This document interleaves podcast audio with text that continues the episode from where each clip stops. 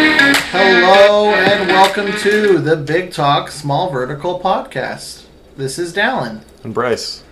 and we are here to bring you the before the trade deadline breakdown of the early trades of the trade deadline podcast.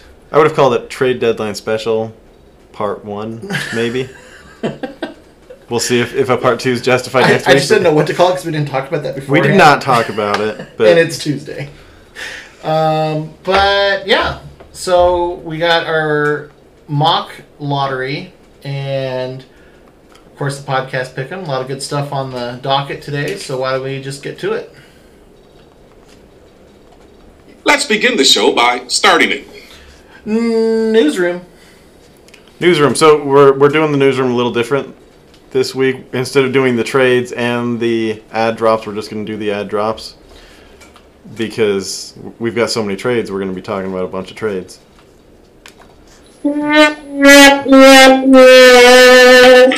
Only because we're not doing the trades right now. Oh, okay. I can handle that. Um, all right. Well, let's let's get to the trades. And we're since it's on Tuesday, things are Or not the trades. Get no. the yes, the ad drop. Since it's Tuesday, it's going to be a little bit longer than usual. That's all right. Um, and things will be. And there's slightly always a little overlap. Yes, there is. Um, burp, burp, burp. The East Mesa Trading Company dropped Eric Bledsoe and added Cole Anthony. Mm, Pretty reasonable. yeah.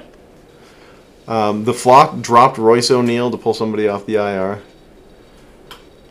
The Rainbow Riders dropped Dillon Brooks and added Kevin Love.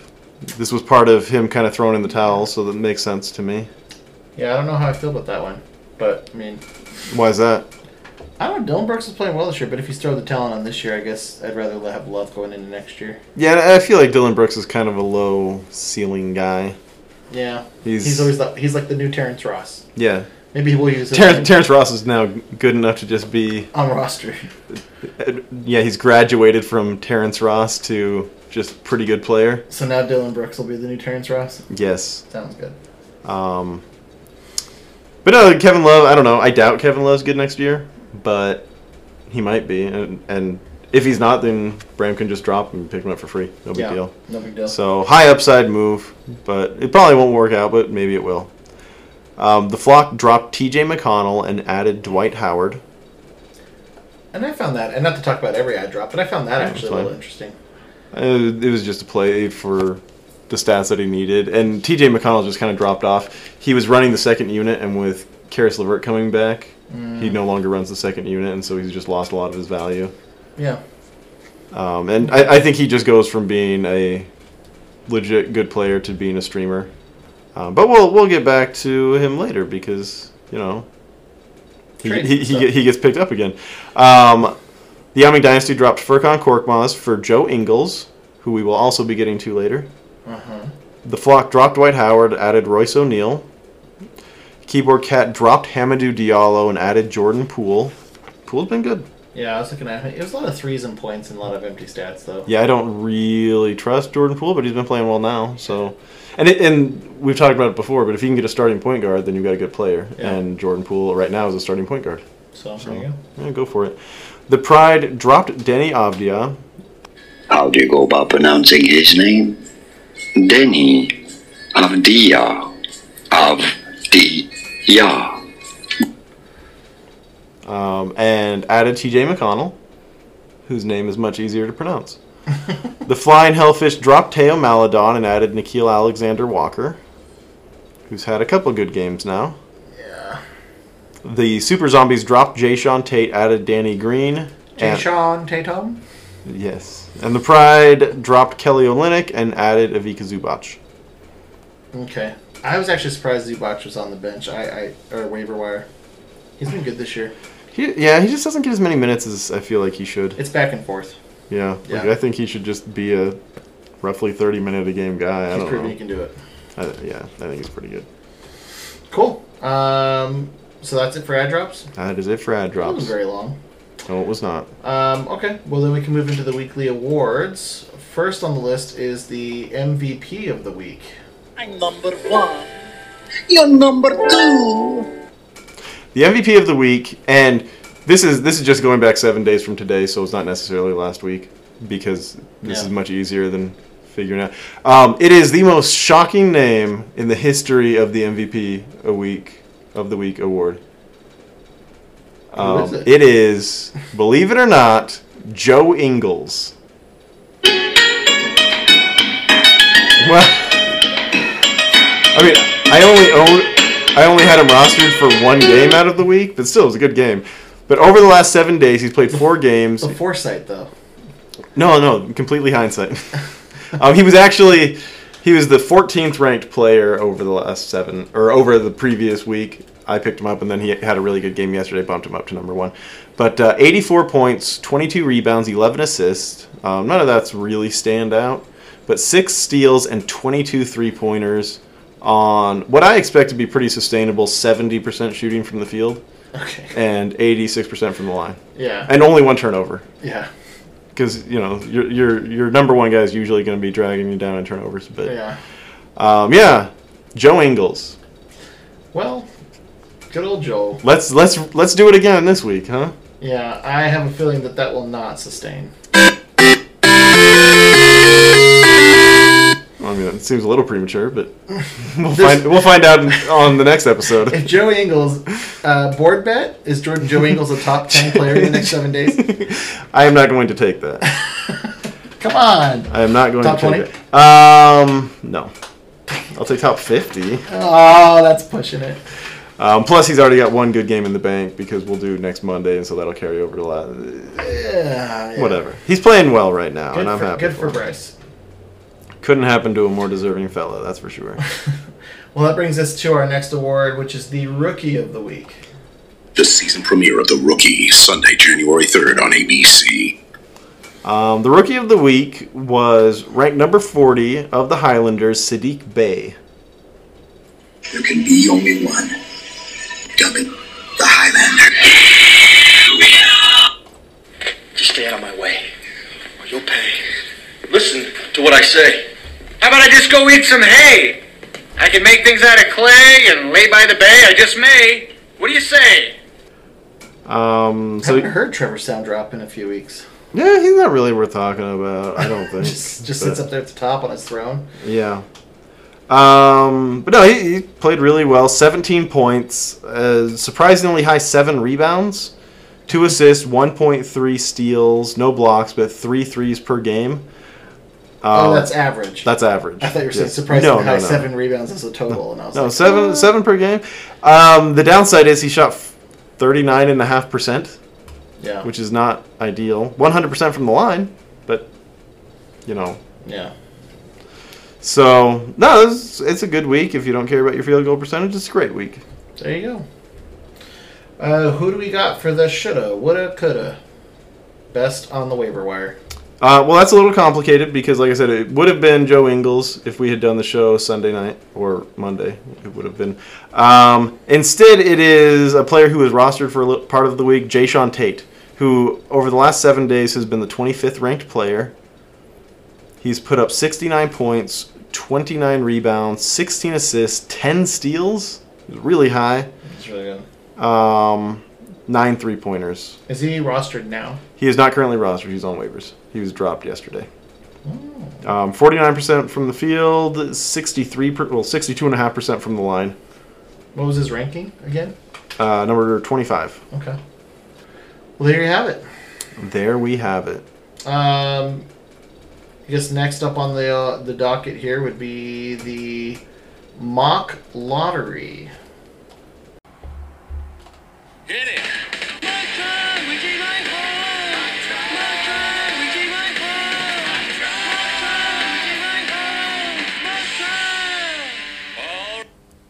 All right, so we've got the coming in with the number eighth overall pick. Uh, that goes to winning ain't Toto. Oh, winning ain't Toto. Winning isn't everything. All right. Uh, number seven belongs to the Yao Ming dynasty from the flock.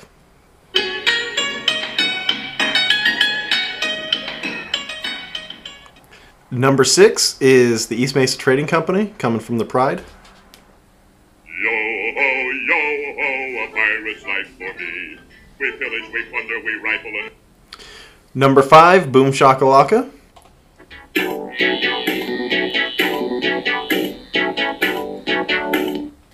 Number four, the Flying Hellfish. The Flying Hellfish, the finest squad in the finest company in the third finest battalion of the army. Number three, the Yao Ming Dynasty by way of the East Mesa Trading Company.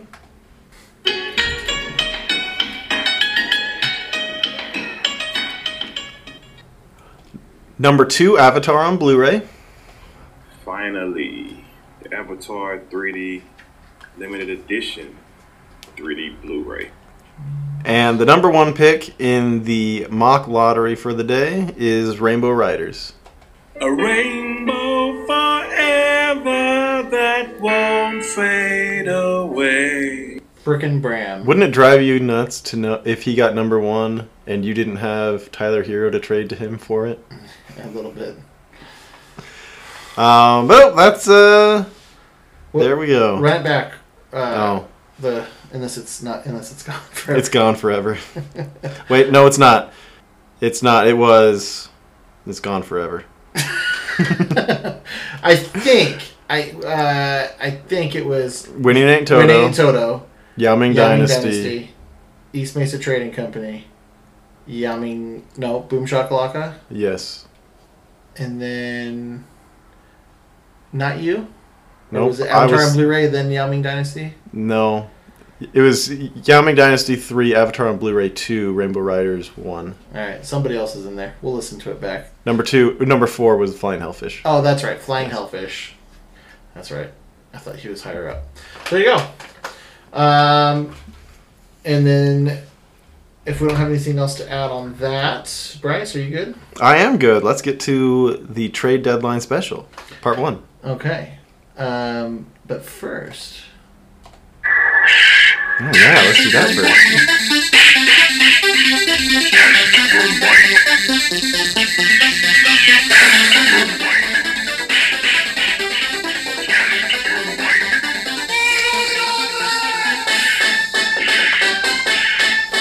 it's time for podcast pick 'em. All right, looking over the results of last week, uh, a little bit in my favor. Um, we'll go ahead and go through the um, just the points real quick. I got a seven pointer last week, and Bryce got four points. Um, although you correctly guessed more of the right matchups than I did, I just nailed a couple dead on. So, them bees the points. Uh, on the season, I have 70. You have 77. So I'm creeping up a little bit, but you're still up on me. Um, this week, or looking back at last week's matchups, we have Yao Ming Dynasty versus Desert Storm. Yao Ming Dynasty won 7 2. 7 2. With my towel firmly in my hand. Towel? Towel. No towel was thrown in Oh, from the Yao Ming Dynasty. oh that's right. Um, nope, 7 2. There was not a whole lot that was super close. Field goal percentage, I won comfortably. Free throw percentage, I won comfortably. Threes, he won comfortably. Um, I beat him by about 200 points. Beat him by about 30 rebounds. He won assists by about 40. I took steals, blocks, and turnovers all by pretty wide margins. I had a great week out of Tobias Harris 98 points, 30 rebounds, 18 assists, 7 steals, and 8 threes with uh, 3 blocks on 46% and 90% shooting. Wow. So, really good stuff from him. Um, one nice bit of news was Talen Horton Tucker played really well last week. He didn't get the defensive stats, but 72 points, 23 rebounds, and 23 assists um, from my project. Yeah, he played well. And I'm very happy for it. Um, well, I may or may not have a little bit of insider information as I spent part of my weekend in Utah and met up with Ben. Mm-hmm. Uh, And you guys talked about Talen Horton Tucker the whole time? Uh, I don't believe he came up Okay. once. but uh, he did mention that uh, he, I think he, I think you outplayed him five or six games, um, and that he is going to, you know, he, he's fine losing this one week, and he'll see you in the playoffs. Yeah, well, he's made himself quite a bit better. This? What the hell is that? These are my awards, mother. From Army. Yeah, good seeing Ben. Um, how did his team hold up though in that in that loss? Um, Terry Rozier had a nice game 75, 17, 15 with 11 three pointers, 94% from the line. Um, good week. That's pretty consistent. It's a solid week. Draymond Green was actually pretty darn good last Yeah. week. Um, only 27 points because Draymond Green doesn't score, but 37 rebounds and 32 assists That's nice. with um, three steals, five blocks is solid. Um, and he was 89% from the line, only 43% from the field though. And Kyle Lowry had 27 assists. There so go. assist was what he won. He got like? Oh, and Gordon Hayward had 24 assists. So big assist weeks. Ricky Rubio 27 assists. Paul George 19. So um, he, he had some solid games. Good, good for him. Not good enough for him. Not good enough. Yeah, he uh, he texted me that he was trying to gear up for the playoffs. I asked him if he was trying to turn a seven two into a four five, Mhm. which you know there's a lot more dignity in that. Yeah. So good luck to you, Ben. Avatar on Blu-ray versus the Flying Hellfish. Um, the outcome was uh, Avatar on Blu-ray five four, right? Avatar on Blu-ray five four. Um, field goal percentage by two and a half points. Free throw by a lot. Threes by a lot. Points by about fifty points. Mhm. Um, only three rebound difference. That one went to the Flying Hellfish. So, he Avatar. almost- so Kevin almost lost this five four. No, no, no, no, no. That would have swung it to six three. Oh, okay, other way around. Correct. Um, That's frustrating then. Hellfish also won steals by one steal, so they could have swung pretty easily, and then turnovers by two turnovers. So he could have won this eight one. Yeah, it was pretty darn close to being That's an 8 1. really frustrating. Um, the Hellfish's only comfortable win was in blocks, where it was thirty-five to sixteen. Okay. Yeah. Um, Luka, big week, 142 points, 32 rebounds, 38 assists, and six steals, which is a nice number. 22 three pointers on 55%, and 70% from the line, which is solid. Um, Still not as good as Joe Ingles though. no, not as good as Joe Ingles, but almost. Um, he did have 20 turnovers, which undoubtedly dragged him down on the overall rankings, but I think we would all happily stomach those 20 turnovers. Yeah, I think so. Um, and then Nikola Jokic, 75, 35, and 29 with five three pointers on 78% from the field. Excuse me, 67%. And then um, 67% from the from the free throw line. And he did win both of those categories. So good stuff there. Um, over on the Hellfish, Brown had a really strong week 100, 109 points, 23 rebounds, 17 assists, 8 threes, and 5 blocks with 7, or excuse me, 8 steals, 5 blocks, and 17 threes. Only 60% from the line, which is not good. I know he's not great from the line, but I, he's better than 60%. Yeah. Um, but that was that category wasn't particularly close anyway. Yeah. Um, Ja Morant had 20 assists, which is nice. Mhm. Um, struggled with the percentages, but you know, if I if I had Ja Morant, I'd be more focused on does he get the you know on some of the peripheral stuff because the scoring will come around. Um, and then he had a nice week out of Josh Richardson, who's been playing a little better. Kind of, we'll talk about that later since he Yeah. got traded. But 45, 17, and 9. But uh, six steals, three blocks, four threes on 49 and 100%, uh, and only five turnovers. So didn't have the big counting stats, the big popcorn stats, but the other stuff was really nice, which is that what he does best. Mm-hmm. Um, next matchup we have Boom Shakalaka versus the Goats, and the Goats won six three. Five four. Five four. Five four. There was some stuff that was fairly a, a little close. Boom Shakalaka won by 1.7 points in field goal percentage, so that's fairly tight. Free throw percentage was pretty comfortable win for the Goats. Um, three pointers. Boom Shakalaka won by eight, so not super close. Goats got points pretty comfortably, rebounds comfortably, assists comfortably, steals comfortably. Boom Shakalaka won blocks by four and turnovers by a lot. Okay. Um, so pretty close week, but not a ton of drama there. For for the winner, Damian Lillard, 136 points, 16 rebounds, 20 assists, but only one steal and no blocks. Mm. So that's lacking. 16 three pointers though, and really good percentages. So still a very good week. Yeah, solid, but Um, would it kill you to get a couple steals, maybe a block? it would be nice if you could get a couple steals or maybe a block. One guy that we, uh, I kind of meant to talk about him when we were talking about the rookies, but Anthony Edwards was, I believe, what did we say? He was like 140 something over the last seven days, even though he was scoring 24 points Which a game. is a climb from the 200s where Yeah. he started the season. He last week in their matchup, 82 points, 21 rebounds, 10 assists, 10 three pointers, four steals, and a block.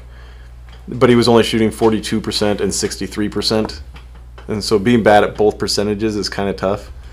I know that Westbrook drags those down, so maybe he just doesn't win those that often. But it uh, there's some there's a lot of reasons to hope with Anthony Edwards, but also some reasons to be worried. Yeah. And um, since I mentioned Westbrook, he did shoot 76% from the line, which is a pretty solid number for him. And that's a category that the GOATs won by a somewhat narrow margin. So Westbrook could have thrown that for Boom Shakalaka, but instead kept it for the GOATs. Yeah. Yeah, Westbrook's a kind of a what's the word polarizing figure in the league. He is a very extreme fantasy basketball player. Yeah. Um, what about on Boom Shakalaka? Any any performances of note?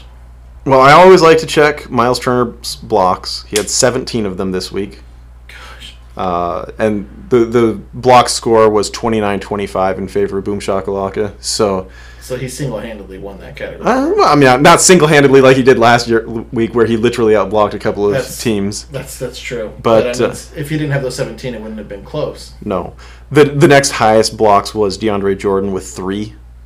Jeez. So, really carrying the weight there. He also had seven three pointers, which is a strong number. Only 45 points, 24 rebounds. But the 17. I was actually looking at it the other day, and the best stat, like like the best category, if you break it down in in fantasy basketball this year, is Miles Turner's blocks by a comfortable margin. I don't know that anybody else has a category that is half as Like one positive. one player's positive impact on a game. Yeah, he, he was like five and a half standard deviations. Jeez. Nobody's even close. So he's almost he's he's almost giving you wins all by himself, and that's a really Can you valuable imagine thing. a fantasy team with like him and Gobert? Uh, I could imagine it, and it would be wonderful That'd be pretty cool. because I like big man stats. Um, but going through things, Hield had 21 three pointers, which was another category that Boom Shakalaka took. Um, Brogdon 87 19 and 21 assists with 14 three pointers is a nice week. 53% from the field.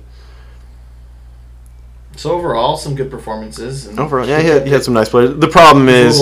Aldridge is injured. Blake Griffin only played one game and had two points. DeAndre Hunter's injured, although it looks like he is back now. But yeah, he played tonight, last night. Yeah, he played. He had a couple minutes. Yeah, he played 20 minutes.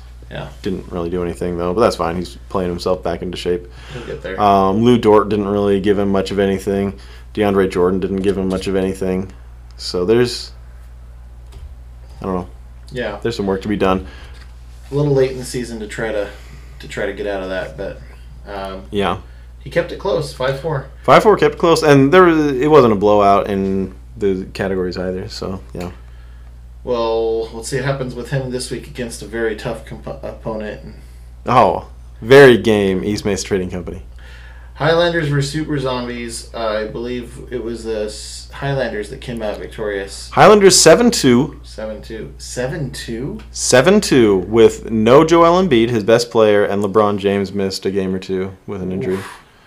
Um, but Zombies were missing some guys off of his roster. Jackson's of course injured for the season. Um, Tom Bryant's injured for the season. James Wiseman only played one game. Anyway, um, Super Zombies won field goal percentage by about two points. Mm. It was fairly close. Yeah. Um, 51 to 49. and so when it's that high, you can swing it pretty quick. Yeah, it could have been an easy swing if Joel Embiid was playing. Yeah. Um, Highlanders won free throw percentage by about five points, three pointers by a lot, which is a category that zombies are usually good at, but he w- lost it by 14. It was 70 to 56. Mm. Zombies won points pretty comfortably. Highlanders won rebounds by about 30, assists by about 70.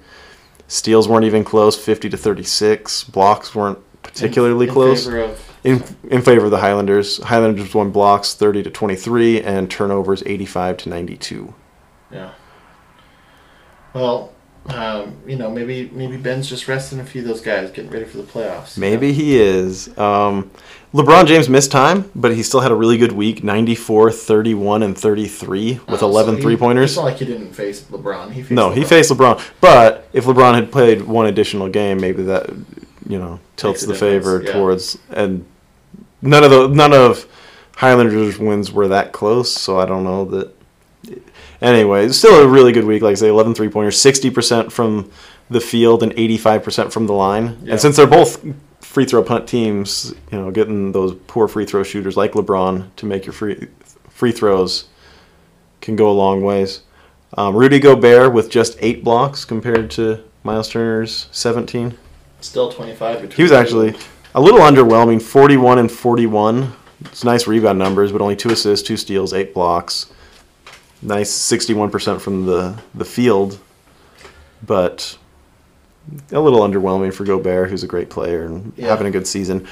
Christian Wood is back, but didn't do a lot. 66, 28, and 6. Had five blocks and three threes, though. Okay, boys, now tonight, Mr. Woodchuck's gonna help me tell you a story. Is it about Red? Could have Christian Wood finally making his appearance back into the uh, season. Yeah, yeah, yeah. It's um, in time for the playoff run. Is he still in Houston? He is. He is. gone for so long, I forgot where he played. Uh, nope, he's still in Houston. Uh, Fred Van Vleet's still playing his way back into shape after missing time with COVID. He only shot 31% from the field.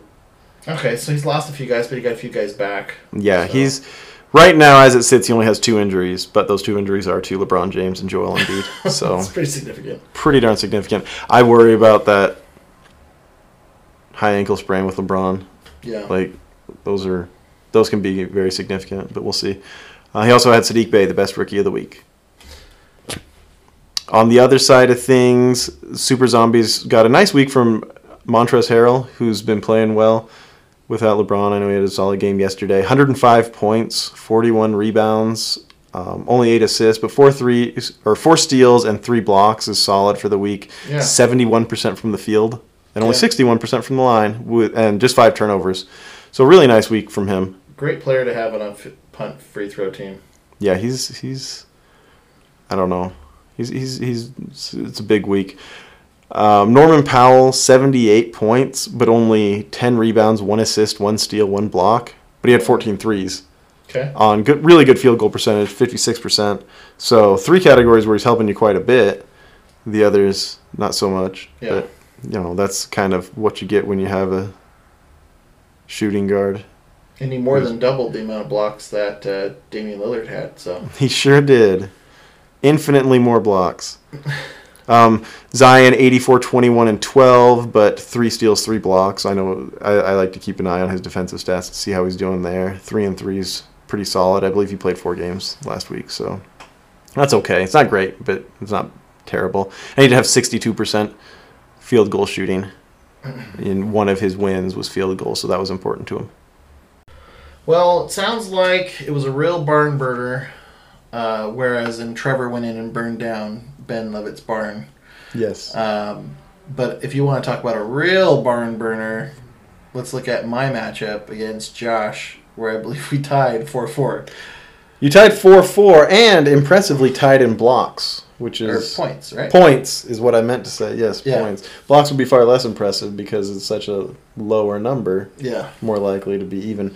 But block, or points. How many points did we have? 53? 419. That's actually pretty good. Eh, it's not that good. Well, for me. Okay.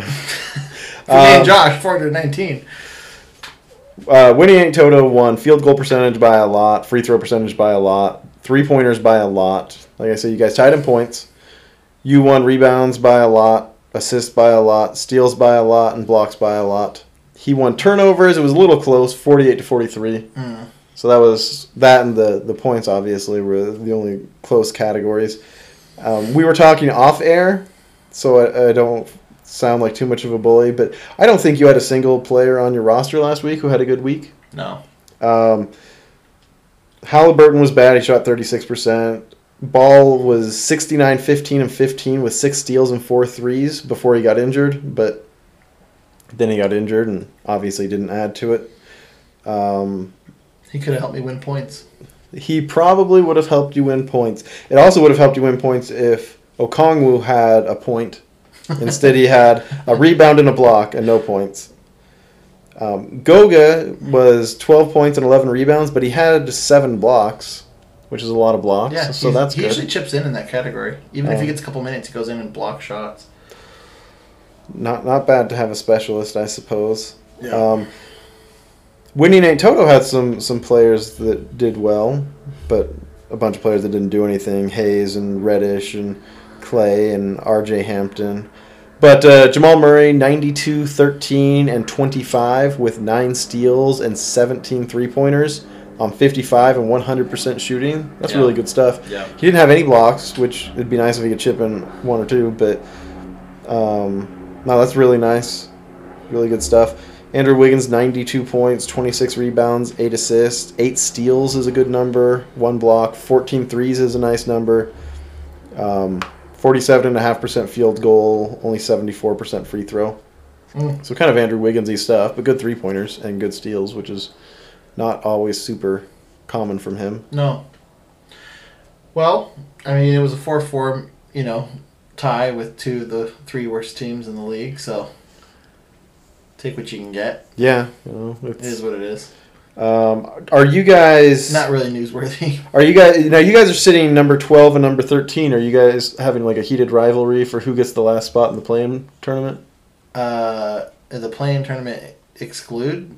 I believe the play-in tournament excludes the bottom two teams. Yes. Well, then you. Then no, you it doesn't, does it? Because there's eight. I feel like it used to. I don't know. Well, if there is an exclusion, I want out of the exclusion and into the inclusion. But I guess we'll find out. I think it does exclude, and I think they do the same. Hold on, I'm checking it right now. The consolation do, is broken out the same way, so there's only six teams. The top two get bye weeks. So yes, you guys are Fighting for my life. In that fighting for the consolation bracket berth. Well, four wins is going to help me stay right where I was ahead of him the week before. You do have a two and a half game lead in that fight, so Yeah. that, that's good. I'll take it. Um, but on to more uh, noteworthy matchups: Keyboard Cat versus the Flock, and it was the Cat who came out on top at five four. That is correct. Um, Keyboard Cat won field goal percentage by 1.2 points, fairly close. Neither one was particularly good, 48.2 versus 47%. And these are both decent field goal percent. I mean, the Flock's very good at field goal percentage, so that's a disappointing number, uh, especially to lose it with only 47%. Keyboard Cat won free throw by a lot, three pointers by a healthy margin, points by a lot. Um, the flock took rebounds by a lot. Assists were fairly close, 143 to 155. I mean, that could have, but a fairly comfortable win for the flock. Steals went to the flock by a wide margin. Blocks were 32 to 37 in favor of the flock. And Keyboard Cat won turnovers 64 to 71. Hmm. Some close ones. Some close games. Karl Towns is starting to play his way back into shape. 94, 25, and 16. Two steals, three blocks, 10 three pointers on 62 and 80% shooting. There he is. Yeah, that's that's getting there. The the rebounds are a little low, but but he's looking pretty darn good. Um, and it's he's had a he's had a really bad year. So Poor guy. yeah, I, I, I root for him, that's for sure. Um, Trae Young, disappointing. 50 points, 12 rebounds, 34 assists is a really strong number, but only two steals, no rebounds, only three three pointers. That's weird. He shot 39% and 85%. What is this summer league? His rookie year? What's going Yeah, on it's here? uh he can do better than that. He, I'm sure he will. He'll he'll he'll be fine, but a disappointing week. Yeah. Um, anybody of, of note on the flock? De'Aaron Fox has been playing really strong lately. 102 points, 11 rebounds is bad, but 26 assists is good. Seven steals is good. Um, the, the percentages are underwhelming, but that's that's all right. He's uh he's been playing well lately. Yeah. Um, he's had a lot of guys out. No Drummond, no Beasley, of course. Uh, very little from Hassan Whiteside, but that's just what Hassan Whiteside is these days. Even with Bagley out, I thought he might get a, a bump. But he shot 37% from the field, Hassan Whiteside did. And I don't know how that is, because he's never more than four feet away from the basket. Yeah. It was weird. I was actually looking at the uh, box score the other night, and I looked over at Hassan Whiteside's line, and it just literally said very little. Very little. Yeah. Which is, that must have been hometown scoring, because that's generous. No, he's not. He's not. It's not that bad. No. And then the It's ending that of. point yet. it is and has been. Um, but no, it's just he struggled. Uh, Matisse Thybulle had seven blocks, which is really nice. And blocks were a fairly contested category. Nine for Robert Williams, who's been playing well lately. Um, only 34 points, but 38 rebounds is really good. And then two steals and nine blocks, 75% from the field. Um, Robert Williams looks like he might turn into a player. Well, it took him a little bit of time, but It did. He was, He he was is always kind of raw. Lord, so. Yes. Um, I remember his rookie year. I, he and Mitchell Robinson came up at the same time, and I'm like, eh, the only difference between these two guys is that Mitchell Robinson is force fed minutes, and Robert Williams doesn't get any minutes. But now that he's playing minutes, he's he's performing quite well. the only difference is Mitchell Robinson gets out of bed in the morning. But Well, I mean, I don't know that that Robert Williams has been late to anything in years. No, I'm just kidding. It's no, that is he's a, never gonna. It is a meaningful thing. No, and nor should he. Yeah. it's a good nickname and a good story. well, if there's nothing else to add on Flock and Cat, we can move on. Uh, we've got the last matchup of the week last week: Rainbow Riders versus the Pride.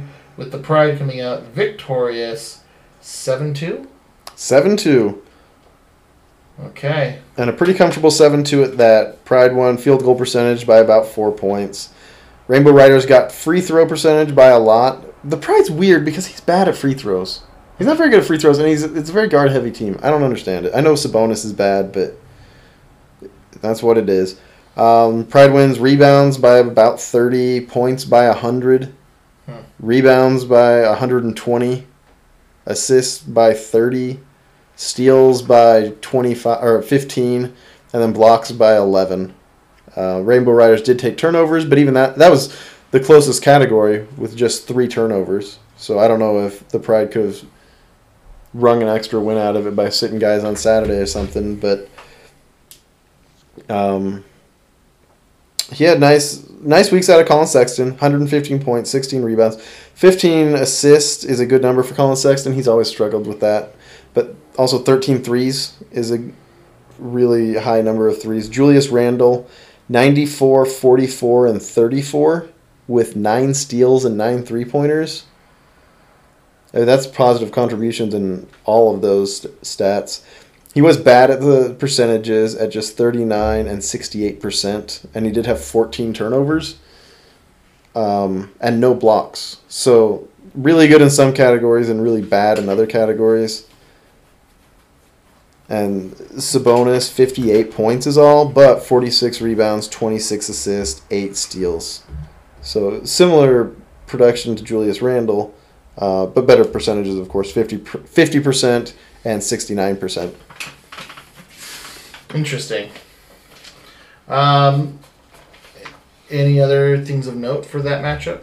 Nope. Big win for the Pride. Pride sitting in seventh. He's only half a game behind Keyboard Cat, so getting big wins is a big deal. Well, um, hopefully uh, Rainbow Riders can figure it out um, one of these years. I thought I had. I thought he had it figured out this year. I had him marked up at like the number one or number two team this year. Well, if he gets the number one pick in the draft, that'll help. Yeah, I guess so.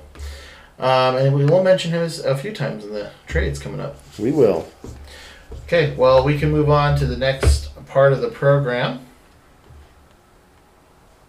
which is going through our picks for next week.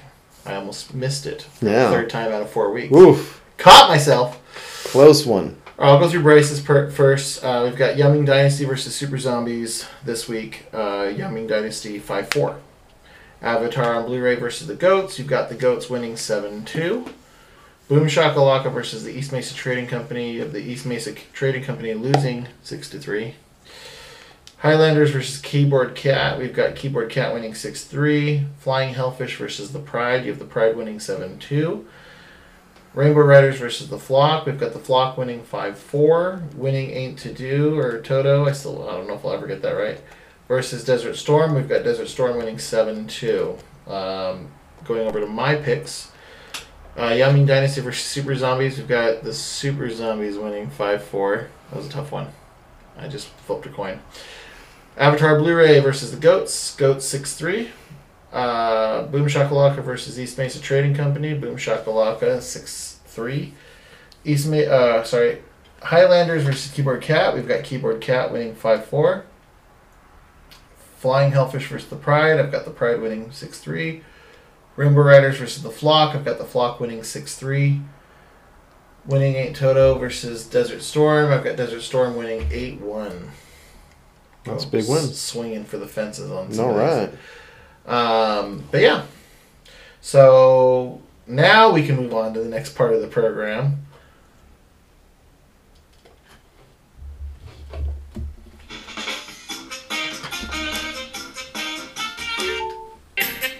It's time for Alex's Corner.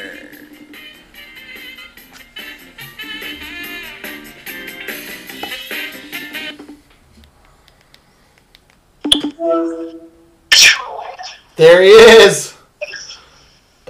I wish that we could see through the podcast what I'm looking at right now on my screen.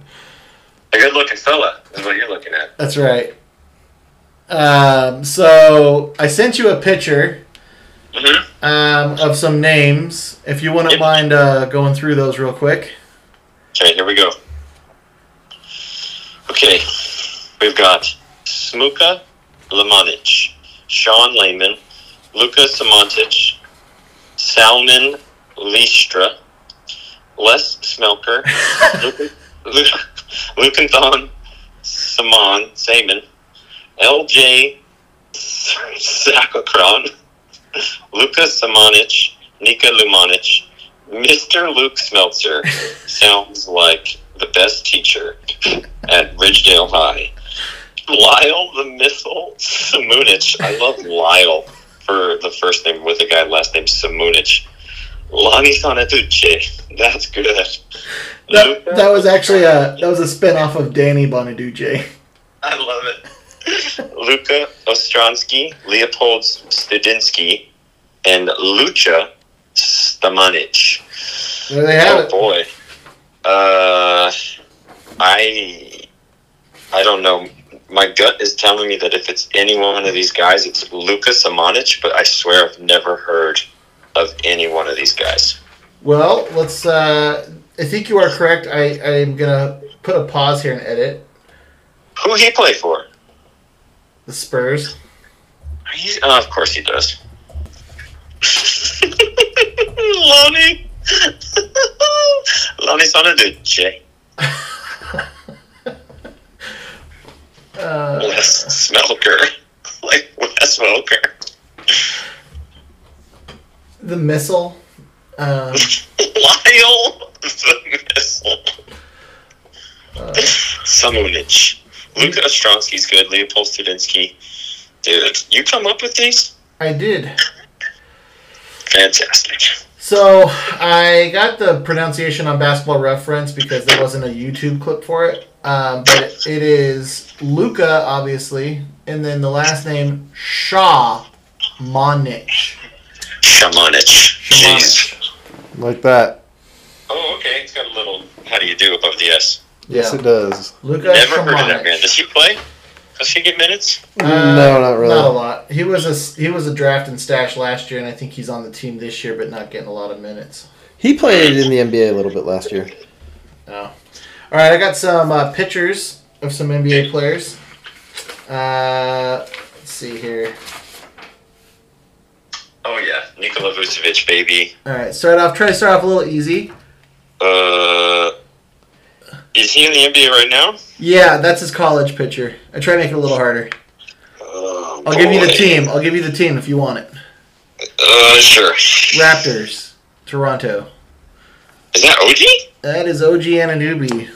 Ooh, that's All the right. only way I would have got it. All right, I'll give you the head coach, and I'm gonna go ahead and just tell you Indiana Pacers. Uh, I'm gonna steal Lyle from you. and his middle name is Willifred, and his last name is Covington. Lyle Willifred Covington. So I think I'm gonna go through and write down all of the names that you make up for these guys, and then at the end of the season, I'm just gonna read off those names. Uh, that is Nate Bjorkgren Nate Yorkin? with a B. Bjorken. Oh, Bjorkin. How long he been there? Uh, like a year. I don't know. Okay, that looks like Gerald Wallace, but I think I'm wrong. You are. That is the Atlanta. Uh, Uh, that is the Atlanta Hawks. But you name a team he's played for. I, I need to name a team he's played for? No, no, just just who he is. Uh, Oh. initials Oh. S H. Oh, is that Solomon Hill? That is Solomon Hill. Oh, man, only way I got that is because he went to U of A, I think. I think he did. I think he did. Yeah, he's he's been off and on. But like I said, name an He's on NBA the team. Hawks? He's on the Hawks now. You probably don't play much. Uh, off and on. Off and on. Well, that's it. That's Alex's corner. Any, Yeah, Any, any, any last words? Sorry I couldn't be there. Didn't want to uh, walk in the middle, disrupt the flow, or get the dogs barking or anything, but I'm happy to be here any way I can. All right. Love you, boys. Rock love, it out. Love you. Bye. Later. All right. Um, and with that, we're gonna do something a little little unorthodox. Bryce, not that you're not expert analysis, but I thought this week we could do something a little different and uh, bring in some real expert analysis uh, for our trade deadline special. So I'm gonna go ahead and patch us through into ESPN. Adrian Wojnarowski joining us from home in Woj. We got to talk about The flock. because they're obviously having a ton of success. Um, but could they be active still before the trade deadline, maybe tying up some loose ends on their You know, on second thoughts, they just said that the flock were having a ton of success. Maybe we don't need their expert analysis, and we'll just go back to whatever you have to say. It's pretty low level analysis, if we're being honest. uh, no, we've got five trades to break down. Cinco. let's start break, and and still a couple days until the trade deadline. This is a hot, hot season. I'm really glad we had a trade deadline. Yeah. It's been fun so far. It has. Uh, but the first trade that we have to discuss uh, is between the Flying Hellfish and the Goats. The Flying Hellfish sends Jason Richardson to the Goats for Darius Bazley. Okay. Um, I'll, I'll start. Oh, please do. I uh, I like that for Jay. Darius Bazley's been pretty good, off and on, points and rebounds. I don't know about the points actually, but he he's got some promise. Jason Richardson, he's hot and he's cold, and he's he's not he doesn't fit the timeline of the Hellfish. He, I think they would get a move off of him. Bazley's better than a lot of the waiver wire. Um, originally, I kind of looked at it as like if you told me that Taco Bell had a sale and tacos were 25 cents, Mhm. I'd say, wow, that's a really good deal. But I still don't want them because they're garbage to me. Mm. And that's kind of how I feel about Darius Bazley. He is the Taco Bell taco that I would have no interest in rostering. Yeah. And and Josh Richardson was the quarter that okay, it doesn't cost me a lot, but I don't get anything of any value. Um, A younger guy with some upside. We'll see. But he's not good. I think you know what Josh Richardson is at this point. Yes, I, I, I, I don't know. I, I, I think that's what I thought, but after looking into it, he's been okay. So he last year he was bad, uh, ranked 145. It was just a bad fit in Philadelphia. But the year before that, 67. The year before that, 53. So far on the season, he's ranked number 106, and he's been coming on uh, pretty good lately. Yeah. Like I'm willing to concede that he's not very good. Um, th- I just don't think that Darius Bazley's anything at all. On the season, he he's being force fed 31 minutes a game, that he does not deserve. He's shooting 39% from the field, and he doesn't have a very friendly fantasy game. He's ranked number 231 in 31 minutes a game. And and like like I said, he, he's being force fed 31 minutes a game. Next season, they're going to bring in two or three rookies who are going to come in ahead of him. It's not like he's really locked that spot down. No, he, he's done nothing to justify the investment that they've made in him. I just, Alright. I just don't think he's good. I wanted it to be good for Jay. Me too. But I, I don't know. I think we'll still see have yet to see really what Darius Bazley will become. Maybe this is just it. It just, I don't know. And and he's one of those guys where I really want Taco Bell now, though. It just it's worthless to me. when I used to go to baseball games, if the Diamondbacks scored like five runs or seven runs, they'd give you a free chalupa, a coupon. Yeah. And when you could get any chalupa, it was worth it. But after a couple seasons of that, you could only get the regular ground beef chalupa. And I'm like, oh, that's not worth going to Taco Bell for. I do not like the way they season their ground beef. Mm. It is worthless to me. Well, maybe there's a Taco Bell drop coming for. And there's they're just there. It's Arizona. There's so many Mexican food options in every every price range and and like like so many better options than Taco Bell. It's true. I cannot imagine any reason in which I, actually would eat tacos Taco Bell. for me on my counter, not from Taco Bell. So I'm very excited. And I bet that. they're much better than Taco They're Bell. good. Uh, It's just it- it's it's a restaurant that brings no real value to my city. But enough about Taco Bell. I can I can go get like cheap 24 hour drive through Mexican food that is way better. It's just that they don't have commercials, so I, I don't, it. But you can't go get the nicer Mexican food off the waiver wire, can you? Uh, are we are we getting back to this being metaphorically about Taco Bell or I'm literally trying about Taco back on Bell? tra- subject, that's all. Back back to the topic at hand. Yeah, Darius Bazley's good at rebounding. That's it. He doesn't. He's he's not positive in anything else. Basically neutral in blocks and turnovers, negative in everything else. Only 12 points a game in 31 minutes. Could be worse, but it's not. And and But and the problem is like what kind of shooting? What's his percentage? 39 hmm. and Who does seven think he is, Pokusevski? and 70 percent from the free throw line. Yeah, like, like if they bring in Do good they players, just pass the ball to Pokusevski and this guy, and then that's it. That's it. Those are try those to are their re- two try to get options. offensive rebounds? No wonder Al Horford's resting both ends of a back to back. Well, that and he's getting older on a team that's not. He is per- yes, that's the problem. He's perfectly healthy. He just Yeah. what um but he's also one of those guys where there's I just don't see any evidence that he's good. There was always the chance that he would become good because he had all those minutes in front of him, but now that the minutes are behind him and he hasn't done anything, I don't know, whatever. It's, it's not that big of a deal. Um, Josh Richardson, he's been fine this season. Yeah, let's talk about that. How does that Um, how does that impact the goats trying to solidify themselves a little bit in the playoffs, or you know? I think it hel- I think it helps, but I I don't know that I I don't know that either of these players is better than a streaming spot. Uh, well, would you say he's ranked 106? He's ranked 106 now. That's that's not a streaming spot. That's that's I- rosterable. I think a streaming spot should be better than rank 106. I mean, Joe Ingles was the number one player, Yes, that's true. If you stream it consistently above 100, but and and your streaming spot's five games instead of three or four games. Yeah. But I don't know. Jay Taylor has other guys that he could stream, so Jason Richardson could help. Um, it's does he still get those defensive stats? not really on the season, but he has been lately, and that's why he's been trending upward. So on the season, he's 1.0 steals and 0.4 blocks. Okay. But over the last two weeks, it's 1.3 steals and 0.9 blocks, and so that's why That's why he's gone from you know outside the top hundred to last two weeks 43. Um, last two months though 99. That's what's trending upwards. Perhaps the Flying Hellfish are hoping that they s- sold high and bought low. Yeah, I mean, I, I, I I'm sure that's the hope. Yeah. Um, but yeah, there's not a whole lot there for either one. But it's fun to have a trade. Yeah. If only there was like a spicy three way trade that could. I don't know if there's a Let's do this. spicy three way trade, but we do next up have a three way trade between the Yao Ming Dynasty, the Flock, and the Rainbow Riders. Um, the Yao Ming Dynasty sends out Marvin Bagley and receives Malik Beasley.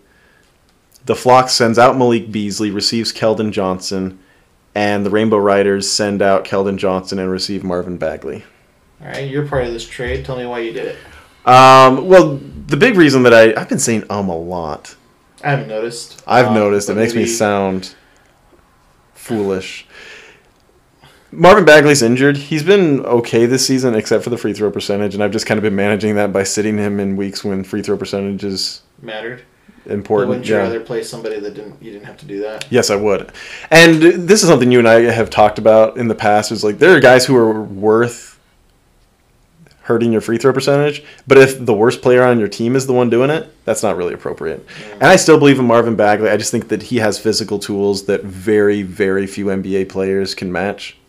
He he moves like a guard, even though he's six foot ten, and that means a lot to me. It just he's somebody that kind of like with Robert Williams, where it took him a while to play up to his tools. I think Marvin Bagley can have that kind of impact. But A, I'm making a push for the championship this year. And B, I've got three first round picks in next season's draft, two of them in the lottery. I'm, I'm going to have a roster crunch, and so I need to start moving players. And so moving a guy who's injured made sense to me. Um, that day, what was it Monday? I think we made the trade. I spoke to Benson. I offered him Bagley for Beasley. He said no, and then he made it into a three-way trade. And that's where he acquired Keldon Johnson. Yeah, so he he brought in the Rainbow Riders. I think that was a mistake. To me, Malik Beasley is the most valuable piece in this trade, and Keldon Johnson's the least valuable piece in the trade. Right. On the season, just as it sits right now, Keldon Johnson's ranked number 133, and this is per game. Bagley 230, though that's largely because his free throw percentage is so damaging. And Malik Beasley number 65. Yeah. So to me, You one of those like things him. is yeah, one of those things is not like the others. He's he's good. Um, I still like it for Bram though, because like I say, I still believe Marvin Well, Bagley has a lot of now We've upside. been saying he needs a center, and he picked up Kevin Love off waivers and got Marvin Bagley in a trade. And Yeah, the problem is I don't know that it really fits what Bram's doing. It kind of depends because Bram's a very guard heavy team, and so a center who gets a lot of rebounds and doesn't really make his free throws. Now I think his free throw shooting better is will be better than it was this season since it was better the previous two seasons, but it's still not good. was only good last year on a small sample size. Yes, it was good last year, but the year before that it wasn't atrocious. It was 69%. That's manageable. That good. No, but if you're that's that's a stat that a lot better than usually trends upwards, and so even if you figure his real free throw shooting is going to be like seventy five percent, which I think is pretty reasonable. Um, I guess he was neutral in that category. If he can get to it's neutral, and it's that's still probably a little bit negative. Yeah. it's it's going to be negative, but it's not it's not a one man punt. But that's not why you have Marvin Bagley. If you can, if you get Marvin Bagley and he can get to neutral on free throw where he's not killing you, Mhm. then it's he's great. Yeah, I think so. Uh, chip in everywhere else. Points and a lot of rebounds. He's an excellent assists, rebounder. But does he still? He doesn't steal the ball, does he? Not a lot, but So he doesn't play a lot of and yeah. Free fill free throws out, but he's also not like you said. He was the worst guy on your roster. Yeah. So if he's helping you on field goal, points, rebounds, blocks. The the idea has always been that he grows into a John Collins type player, Mm-hmm. which is a lot of blocks and 18 or excuse me, a a lot of points, a lot of rebounds. Yeah, a few blocks because he's got the athleticism, and I think he can get there. I just it's it's kind of a weird fit for Bram, Yeah. but I do think he bought a lot of upside and. He traded Keldon Johnson. I just don't think Keldon Johnson's very good. I know we talked about him We have on. earlier in the season. He's playing a lot of minutes, 29 minutes. That's actually been trending upwards, which I don't know. It's it's fairly crowded back there, but they're giving him minutes. The problem is he just doesn't do a whole lot. Um, What he does? What does he do well? Does this does this fit the Flocks team build? he rebounds pretty well. Six and a half rebounds a game is a good number from a guard. Outside of that, there's nothing that he really does positively. The free field goal percentage is solid at 47.5%, but he's only scoring 14 points a game, so it doesn't really move the needle. He doesn't get steals. 0.6 per game on the season is not anything that you really care. That, that's a negative. He's hurting your team there, and that's an important category. Only 2.0 assists per game this season. That's a significant negative. The free throw percentage, 77%, whatever. The flock doesn't care about that, so I don't know. I don't really get it. I think I'm lower on Keldon Johnson than everybody else in the league, I'm not. but I'm, I'm very neutral on him. I don't know if I care one way or the other. um, I do think that the best player in the deal was Malik Beasley. So you want to? We talked a lot about Marvin Bagley. Yeah. Like Keldon. Um, Kel- Keldon, the only two categories where he positively affects the team are turnovers and rebounds. Uh, Malik Beasley, he's not a really deep contributor in terms of fantasy. He's he's got his thing that he does well, and that's threes. He's putting up three and a half three pointers per game. The points are good at 20 and a half. The free throw percentage is strong at 85%, but he doesn't sh- get to the line a lot. He's more of just a But if you perimeter swap shooter. Bagley for Beasley, your free throw just got a lot The free, yeah, the free throw gets a lot better. On a high volume too, right? Uh, not particularly. He's in terms of impact to your team. He's basically neutral. Hmm. He's basically neutral at free throws. He's basically neutral at turnovers. He's a little negative at rebounds and assists and steals. Uh, bad at blocks, but that's what you would expect from a guard. And the field goal percentage is bad, but it's not a disaster. the The two biggest categories are the points and the threes. And Yeah, in, in the context of this trade, the free throw percentage what's his average for rebounds and assists? two and a half, uh, two and a half assists, four point six rebounds. So That's- four point six is not terrible for a guard. No, it's, it's fine. It's it's a negative impact on the team, but it's not a big deal. Yeah. Oh, could be worse. Yeah, that's probably the only category that I'm losing on in this trade, and Yeah. gaining on others, gaining a lot in threes and free throw percentage. So You're probably losing on field goal yeah, that's true. Losing on field goal. and turnovers. He doesn't really turn the ball over. Uh, 1.6 per game. Spot, That's yeah. shots. Yeah. And Bagley does because Bagley's kind of an offense. He's a guy that can do off, offense on his own, and so that, yeah, and that that's like the upside, what you're hoping Bagley to become, but it does result in some turnovers. Gotcha.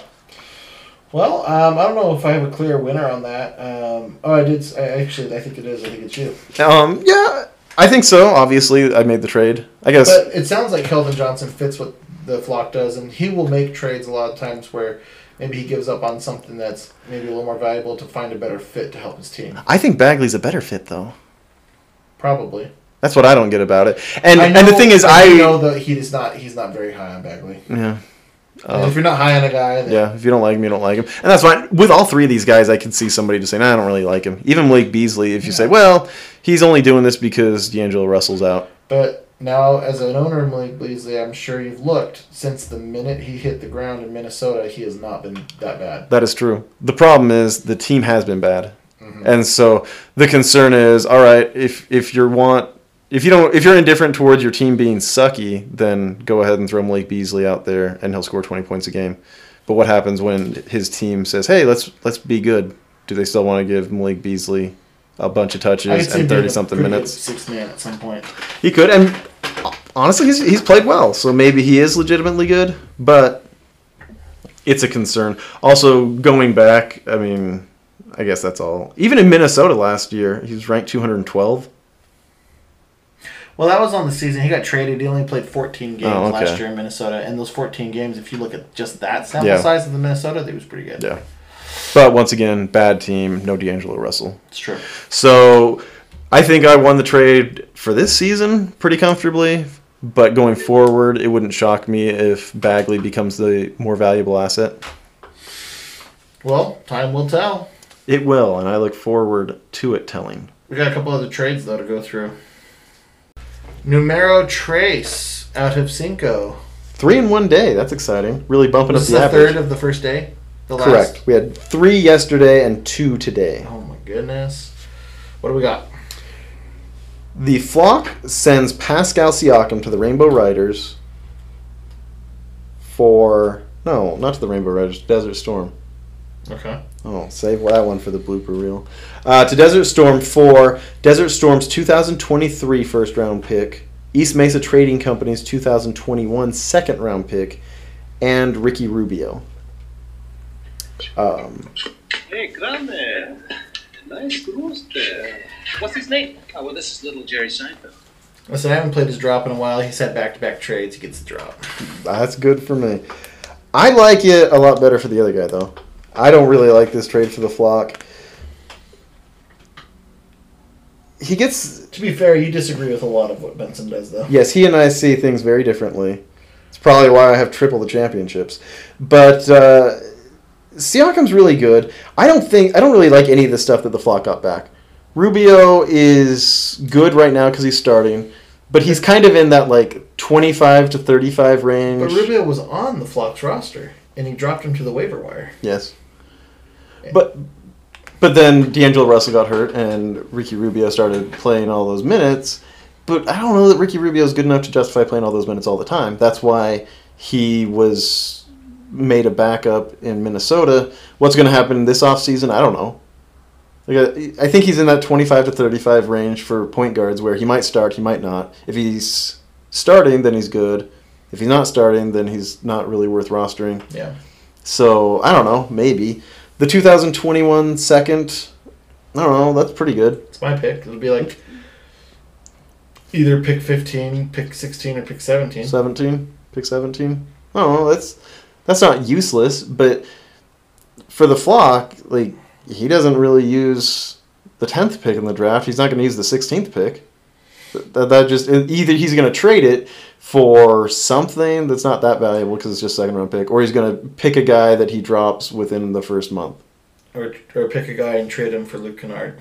Yeah. And then drop Luke Kennard. Yeah, that, that that's probably what that turns into. And Ben Fredericks 2023 is the thing that made me kind of that's what I stuck on the most because honestly, he's been pretty Desert Storm's been good. And we always kind of labeled him as like this really combustible team. Oh, he could be really good or he could be really bad. I don't know. Like a lot of things have gone bad for him and he's still a playoff team. He's got Oh, is John Wall going to be healthy? Well, no. Is DeMarcus Cousins going to be healthy? No. Kevin, Love? No. He's got base essentially no Durant. value. Essentially no value out of the uh, Love, Wall, Cousins. Those guys have all. He would have been better dropping all of them for different players. And Kevin Durant on the season is ranked outside the top 100. So he's going to get better from dropping the other, from getting rid of the other guys. I expect Durant to be better in the future because while he's struggling with injury, and maybe he always does, he's still good enough. Mhm. He's still really good. Mhm. And so I look at it and I'm like, I don't, I don't know. Is that really going to be a lottery pick? I think probably not. We'll find out. Because if he had all of those things go wrong this season, and he's still in the playoffs, why isn't he going to be in the playoffs next year and the year after that? He doesn't have a particularly old team outside of those guys. Yeah. Um, he we'll talk about Bradley Beal later, but Bradley Beal's 27, so in two years he's going to be 29, still in his prime. That's Mhm. a superstar. Gordon Hayward. Gordon Hayward, he's still assuming he can stay healthy, which he has so far. I don't know, like that was kind of a fluke injury. He's showed pretty well this year. Yeah, he's had a really nice season. Terry Rozier's been really good. He's not old. Um, Kyle Lowry will drop off in the next two years. What I feel pretty Green? Draymond Green will drop off, but Draymond Green hasn't been particularly good this year. Um, I would expect Kevin Durant to be better. Paul George is still good, and he's got plenty of gas left in the tank. And Well, and now you add Paul George, Kevin Durant, and Bradley Beal on the same team. and and we add to that Pascal Siakam. Oh yeah, I forgot about that. I mean, so we're talking not next season, but the season after that. I think That's probably solid enough to keep you in. I think he might be the fourth. If if I had to guess what the playoffs would be in those in two seasons, I think I might have Desert Storm sitting number four. And so maybe that's a lottery pick, but maybe it's not. Yeah. And I think there's a good chance that it's not. And so to give up Pascal Siakam for three assets that I just I don't really value any of them. Yeah. I think that's a mistake. Well, it was his mistake to make, I guess. Hopefully Rubio pans out for him. I love Ricky Rubio. Maybe maybe he gets something at the 17th pick that he trades for something better or just keeps it or who knows. Yeah, it's I mean And maybe just maybe in 2 years something happens where the the the fly, the Desert Storm falls into the lottery, but And that that seems like the most likely But who thing. knows? That, I that's mean- the that, to me that's the most valuable piece that he got back, and he certainly can. You know, anyone can miss the playoffs any given season. Personally, I think Ben did really well. Yeah, and like like, but even if it is in the lottery, how how many seasons do we see three players end up better than Pascal Siakam from the draft? Even if you're in the lottery, you've got a good chance to walk away with something less than Pascal Siakam. Mm-hmm. So it just Desert Storm gets to you know avoid all that risk and just get a good player. And he and I were texting today, and he's like, "Oh, you know, what do you think my trades?" Blah blah. blah. And he he seemed to be kind of framing it as, "I want to win this season. I want to I want to pour everything into this season." But I don't think it is just a this season thing. I think it makes him better. The trades that he made, I think, makes him better this season, and makes him better next season, and makes him better the season after that. Yeah. And if you can do all of that, it cost him a draft pick. It cost him some stuff. But usually, when you become a good team like that, you it costs you your draft picks. yeah, like this is this is what it takes to win. He's doing what it takes to win. There's certainly no guarantee that it's going to happen. I, I did tell him. I said, well, I think it makes you better this year, but I don't know that it helps you as much as getting a bye week, which he would have had a good chance of doing if he had been a little quicker on the trigger with Cousins, who he still has rostered but shouldn't, and Love and Wall and some of those other guys. But know, I am surprised he, did get- dropped Love before he dropped Cousins. Yeah, that's fair. I don't know. I don't think it makes a difference. I, I, I No. value them equally. Yeah. Uh, no, I, I think Desert Storm did well, and we'll go into the next trade. I, I think he did well with the next trade as well. Wait, there's back to back trades for the for the flock, and then back to back trades for Desert Storm. That is correct. What a trade deadline podcast this is. What, what, whichever commissioner set this trade deadline did a fantastic job.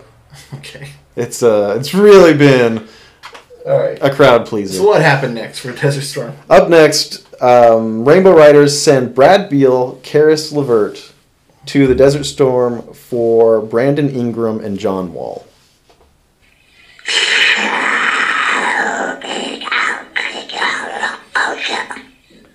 This one, this has like the biggest names in it, but my my when I saw it, I said, "Eh, okay, that seems seems fair." Yeah. And that's I kind of my take. I think like it's pretty Bradley fair. Bill better than Ingram, but for a dynasty league, I'd rather have Ingram. Uh, but Beal's really, really good, so I, I don't care either way. Flip a coin, you know. Yeah, I think especially if if you figure the window's the next three seasons, I think it's a very good That's a trade for Desert point. Storm because I think Brad Beal's better for the next three seasons. He's 27 right now, so he's still got a, he'll turn I think 28 in June. And who do you like better out of Caris LeVert, John Wall? My thoughts on Caris LeVert are pretty well known on this podcast, but I'll tell you He's what, I been better this year than you would have thought, though, when he's played. when he's played, he's been solid. Um, I read something today where they were saying that Indiana was shopping Brogdon with the intention of making Caris LeVert their point guard. And if he's their full time point guard, then he will be good in the minutes that he plays. I still think that he'll miss time. I mean, not with cancer, I hope, but he's he gets injured all the time. That's what he does. Right. Um, but no, I, I think that from Desert Storm's standpoint, he gets a superior player for the next three seasons, and he does buy a fair amount of upside in Caris LeVert. Yeah. Um, now, that's not to say that's bad for the Rainbow Riders because Brandon Ingram's excellent. He's, I believe, three years younger than Mhm. Beal, and so we were talking earlier. He earlier. gets I- better every year. well, not this year. He's better last year than this year. Every I think- year he improves just a little. I just think that it's uh, that's a Zion thing. Last year he didn't have to play with Zion. This year he does have to play with Zion. I would expect that at some point in the next couple of years he'll have a season without Zion and become a top twenty player instead of a top forty player. But Just needs to put a little more muscle mass on. Yeah, he's he's wonderful though. I, I expect that Desert Storm will look like the winner for the first three seasons, and then after that, Rainbow Riders will look like a winner, and that's that's good. Assuming that John Wall and uh, Brandon Ingram are still rostered by the Rainbow Riders in three years. Seems unlikely. John Wall, I don't get John Wall. I guess it's kind of like the Kevin Love thing where maybe he's good next year, and if not, then Rainbow Riders can just dump him. Who cares? I don't know if you have John Wall's stats pulled up at all, um, but I am curious how many games he has played this year and what his stats are, what his numbers look like. Because I think when he has played, he's he's been okay, but I don't know how often he's played and, and if, if I'm even right in saying that. John Wall on the season, he's played 28 games and is playing 32 minutes a game. On Basketball Monster, they have him ranked 161 on the season. Okay. But it's kind of a manageable 161. He's scoring 21.1 points a game, two threes. Those are both strong numbers. Three and a half rebounds is it's fine from a point guard. It's low, but it's fine. 6.3 assists is nice. 0.9 steals is whatever. 0.7 blocks. He's the best shot blocking point guard ever. Yeah, he's nice. I don't know why, but that's his thing. Yeah. Um, 41% field goal is where he loses a lot of his value. 74% free throw, losing more value. And then a bunch of turnovers, 3.4. He's always been bad. But Rainbow Riders, I don't know what he envisions his team looking like when it finally takes shape, but I'm guessing that it's bad free th- or bad field goal, bad turnovers. So John Wall might actually be a really nice fit. I don't know that I trust him to be dependable, but if that's the tenth man on his roster and he on- and he plays two thirds of the games, that's fine. But going forward, I mean, does he miss the same amount of games or play more games than Caris LeVert?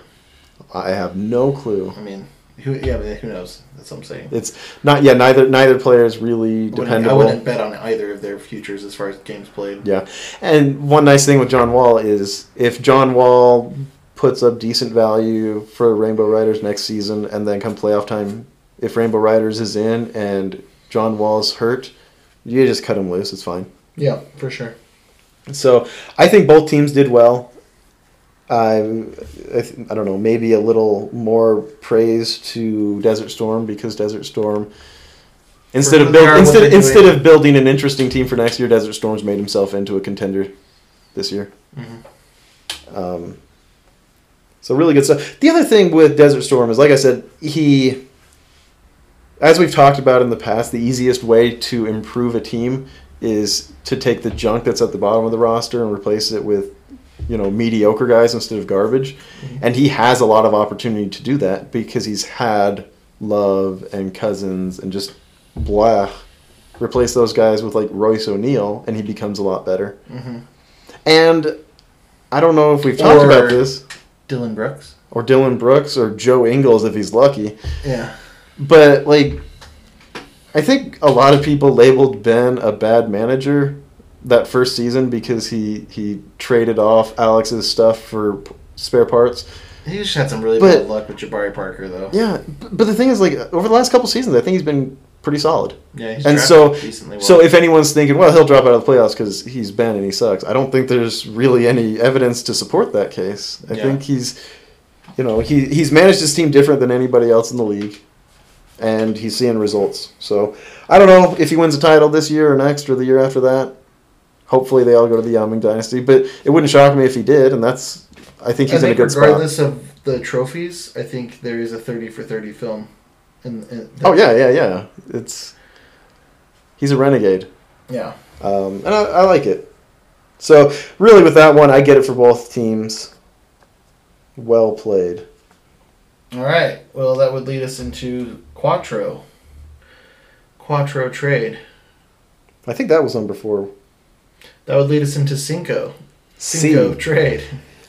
The flock trades Mason Plumlee to the Super Zombies for Thomas Bryant. Do, do, do, do, do. What's that sound drop? That's from uh, Josh Lloyd.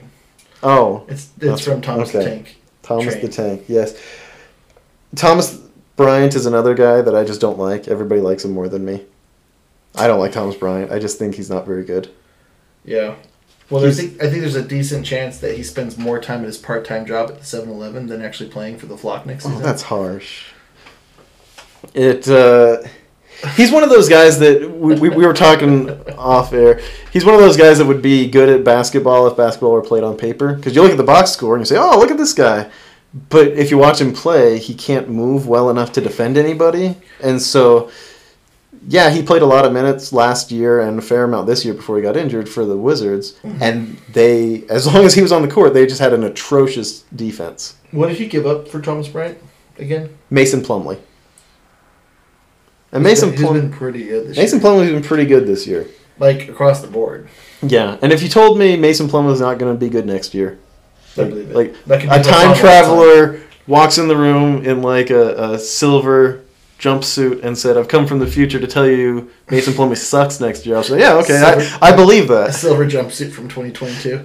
Yes, he could have come from like A lot 30 happens in the next 12 months. 30, 22, and he's like, "Listen, here's the thing you need to know about the next hundred years." Yeah. Mason Plumlee, not great.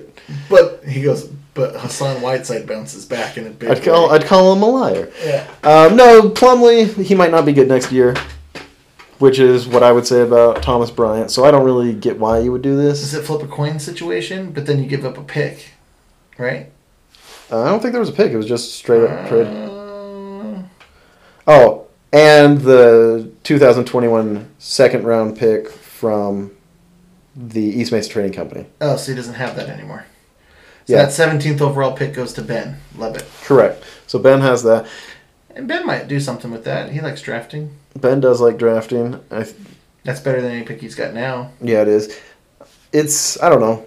It's a good. It's a very good trade for the Super Zombies because he gets better. He's got. Uh, who's the other player that's in? Oh, Jaren Jackson Jr., who at this point might just not play this year. Whatever. So he turns a literal z- zero on his team into Mason Plumlee, who's a very good fit and solid production. Yeah. To get to, to turn a zero into that, that's a huge win. And you're getting some assists from the out, out of out of position. Yeah, and and I don't think it hurts him long term because I just don't believe in Thomas Bryant. Right. Doesn't hurt you long term. Helps you short term. I Got a it- second round pick out of it.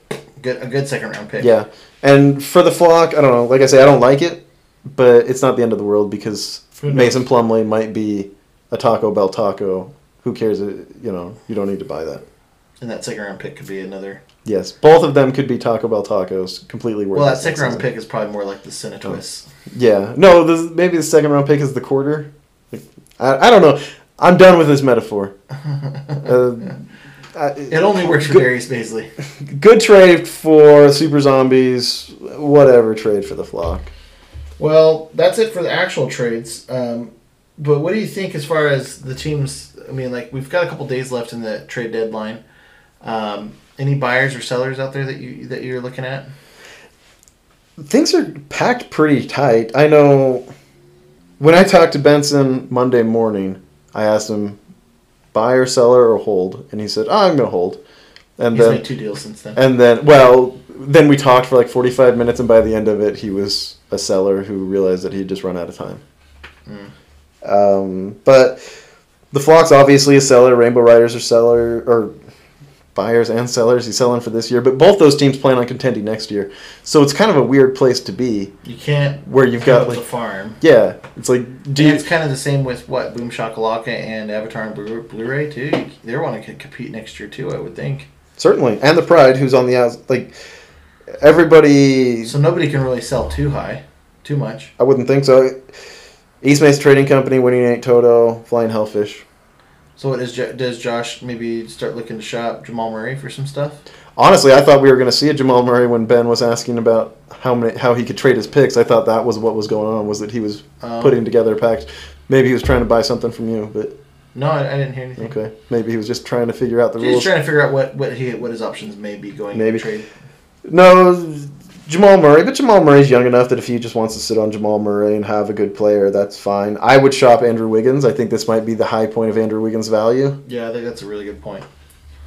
Um, I don't know if He probably won't, but I bet you he'd listen if there were some buyers who should be buying Andrew Wiggins. I think a lot of teams could use him. He's worth carrying. It kind of, I wouldn't say no, but I don't know that I'd give up very much. What would you know give him? how I am. Don't. I don't think Trevor's pick. no, because he, Benson actually offered me Mason Plumlee before that trade, asking what I would give, and I'm like, I wouldn't really be interested. I think he had, no, he offered me for Trevor's pick, and I said I can't do that because that cost me my streaming spot, and so I'd rather have my streaming spot. I think. Mm. Uh, the goats could use him. That's somebody that fits his build a little bit, and he's got Bad free, th- bad field goal. Yeah. He could he could cut loose Kyle Kuzma, I think, and it wouldn't matter. Um, KJ Martin Jr. Ke- Kevin Jr. Martin Jr. Uh, Kenyon. Kevin Kenyon, sorry. Uh, For yeah. those listening, it's 11 o'clock at night, so I apologize. Yeah, I think that's somewhere where he might find a fit because he does score a lot of points, and points are fairly contested at the top of the at the top of the standings.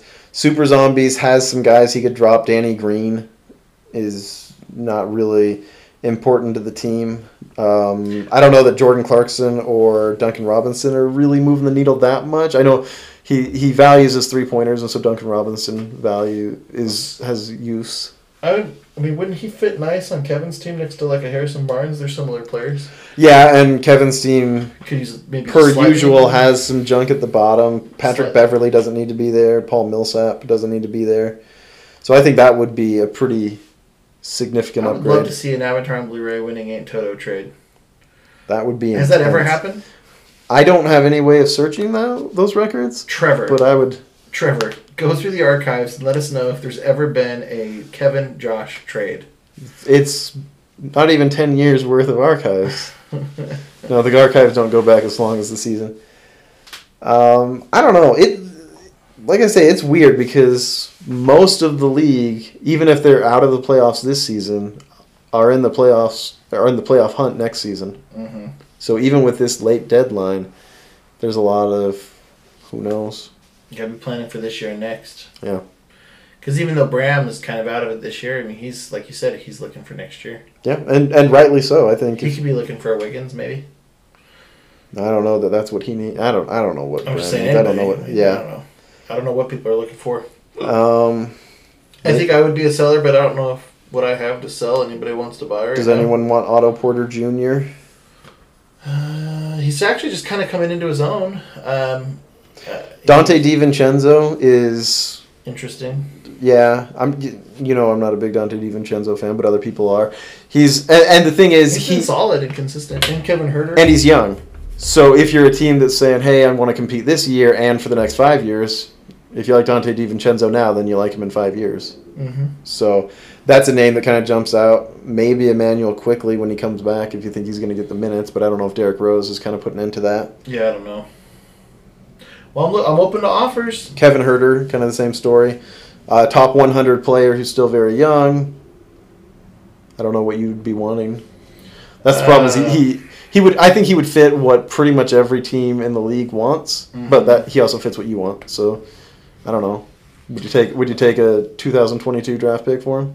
Yeah, probably. Well, there we go. You don't have one to give though, do you? I've got a couple, but I'm oh giving yeah, them yeah, Kevin yeah. I yeah, we're not getting. Yeah, you wouldn't give up those. No, they're both lottery picks. We'll see. We will see. Um. All right.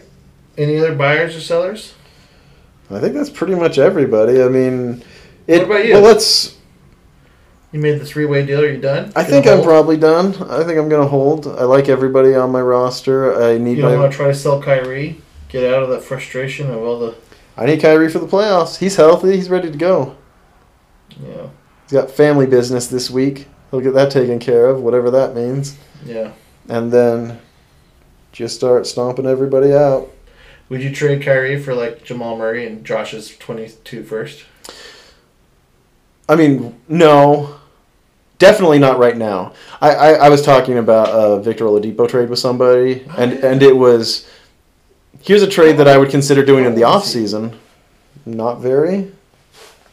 I asked how old he was. I don't know if anybody heard that. Victor Oladipo is 28, but uh, anyway, we were talking about trades and moving him for future assets, and I'm I'm often willing to move current assets for future assets, but I can't do it right now. So I would. It was a trade that I might make in the off season, but one that I wouldn't even consider now because I need him for my playoff push. Yeah, that's interesting. Oladipo has still got something in the tank, but I don't know. If, do you think he'll ever get back to? Well, he had that one season where he was like a top 20 player, and I don't think he'll get to that again. But I think he'll be. Is that Orlando? Uh, no, it was like the first season in Indiana. Okay. But I think he's better than the he's he was much better in Indiana than he was in Houston, and I don't think that's a mistake. I think he didn't really want to be in Houston. Houston was a horrible team, and he was being asked to do more than he reasonably should be asked to do. And so I'm really hoping he gets traded in the next couple days, and I expect he will because he'll go to a team that can use him and Yeah. will make him better. So You would have thought he got a, he would have got all the run he could handle in Houston.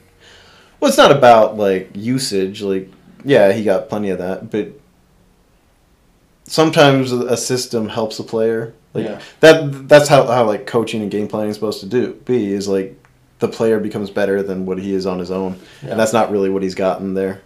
Okay. One team I want to touch on before we end this segment is the Pride. Right on the outside of the playoffs looking in, uh, which you would think maybe good enough to be in the playoffs, but maybe not good enough to win the championship. So, wh- what what do you think he could do to solidify a spot in the playoffs this year and maybe actually fight for that title? Well, A, I think if you make the playoffs, you have a shot, especially this season. I, ju- I just kind of, anytime two playoff teams are matched up, flip a coin. And in the playoffs, everybody's a playoff team. So Yeah. flip a coin. I don't, I don't know. It wouldn't shock. It wouldn't shock me if he won as he's presently built.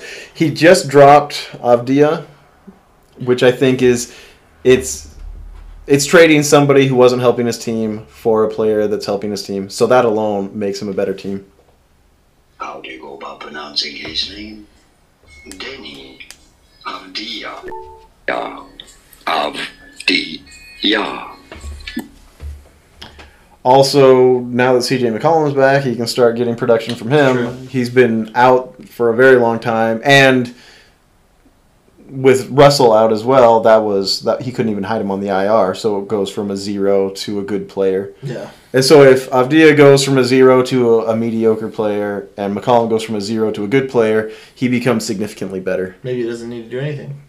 I mean, he can certainly improve the team. Bogdan Bogdanovich has been worthless this season. Yeah. Um, nine points a game on 39% shooting, 0.4 steals, 2.3. ass- He's just not good at anything Mhm. except making most of a free throw a game. Yeah. He, he's not. So that's somewhere. If I were him and I was trying to get better, that's that's the place that I would look. And maybe that means he can add a player through trade, or just pick up a free agent, or just use that as a streaming spot. I don't know. Um, there are ways that he could improve his team. It's kind of though. The easiest way to improve your team is to drop DeMarcus Cousins and pick up somebody good. But when you have a fairly deep team like the Pride, it becomes more difficult to do that because that's already like his streaming spot is what should be Bogdanovich, and so there's just not as many guys that he can drop. But uh, no, Bogdanovich is the one. Avdija was the one that it should have been. Now it's Bogdanovich. There, there's ways to improve the team.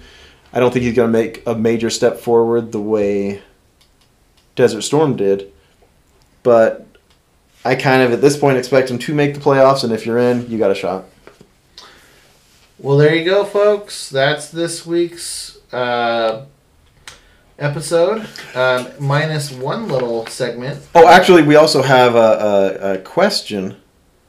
Oh, Uh, really? We do, we do. It comes to us from Desert Storm, who asked if the Yao Ming Dynasty was getting ready to throw in the towel. And given that I just beat down Desert Storm 7 2, I'm inclined to not throw in the towel. And he says, and I quote, I will see you in the playoffs. Well, he better hope not.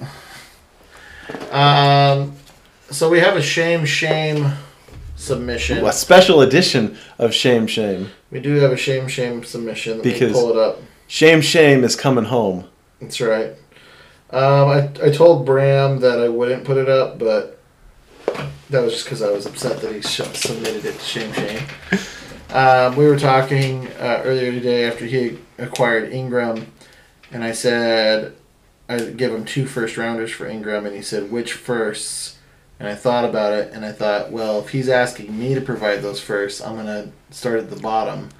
So I offered him Ben Fredericks 2021 and Ben Levitt's 2023, and that's when I got the submission for Same Shame. I think that's a very did- bad offer. Yeah, whatever. If he's asking me to provide the picks, I'm not going to start at the top. So Oh, but, but he can counter. okay.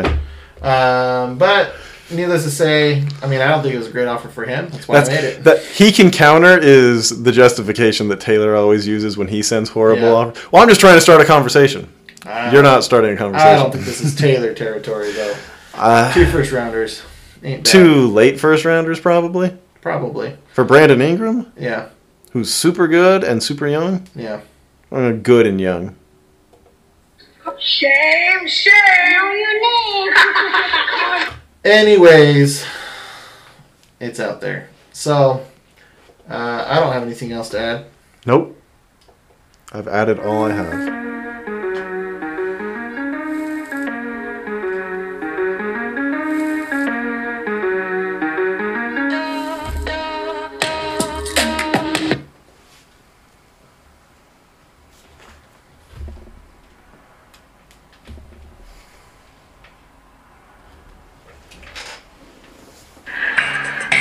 Tyler?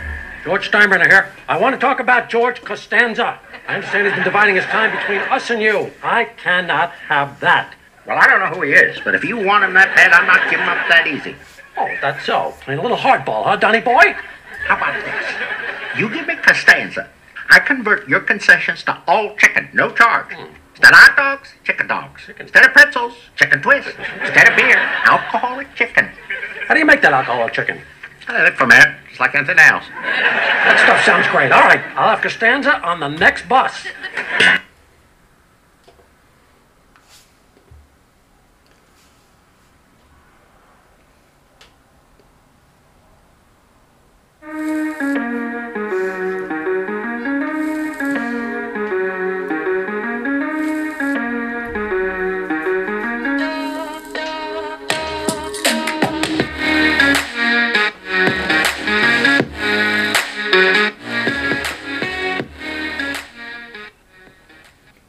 clarity of our voices have been brought to you by Desert Storm.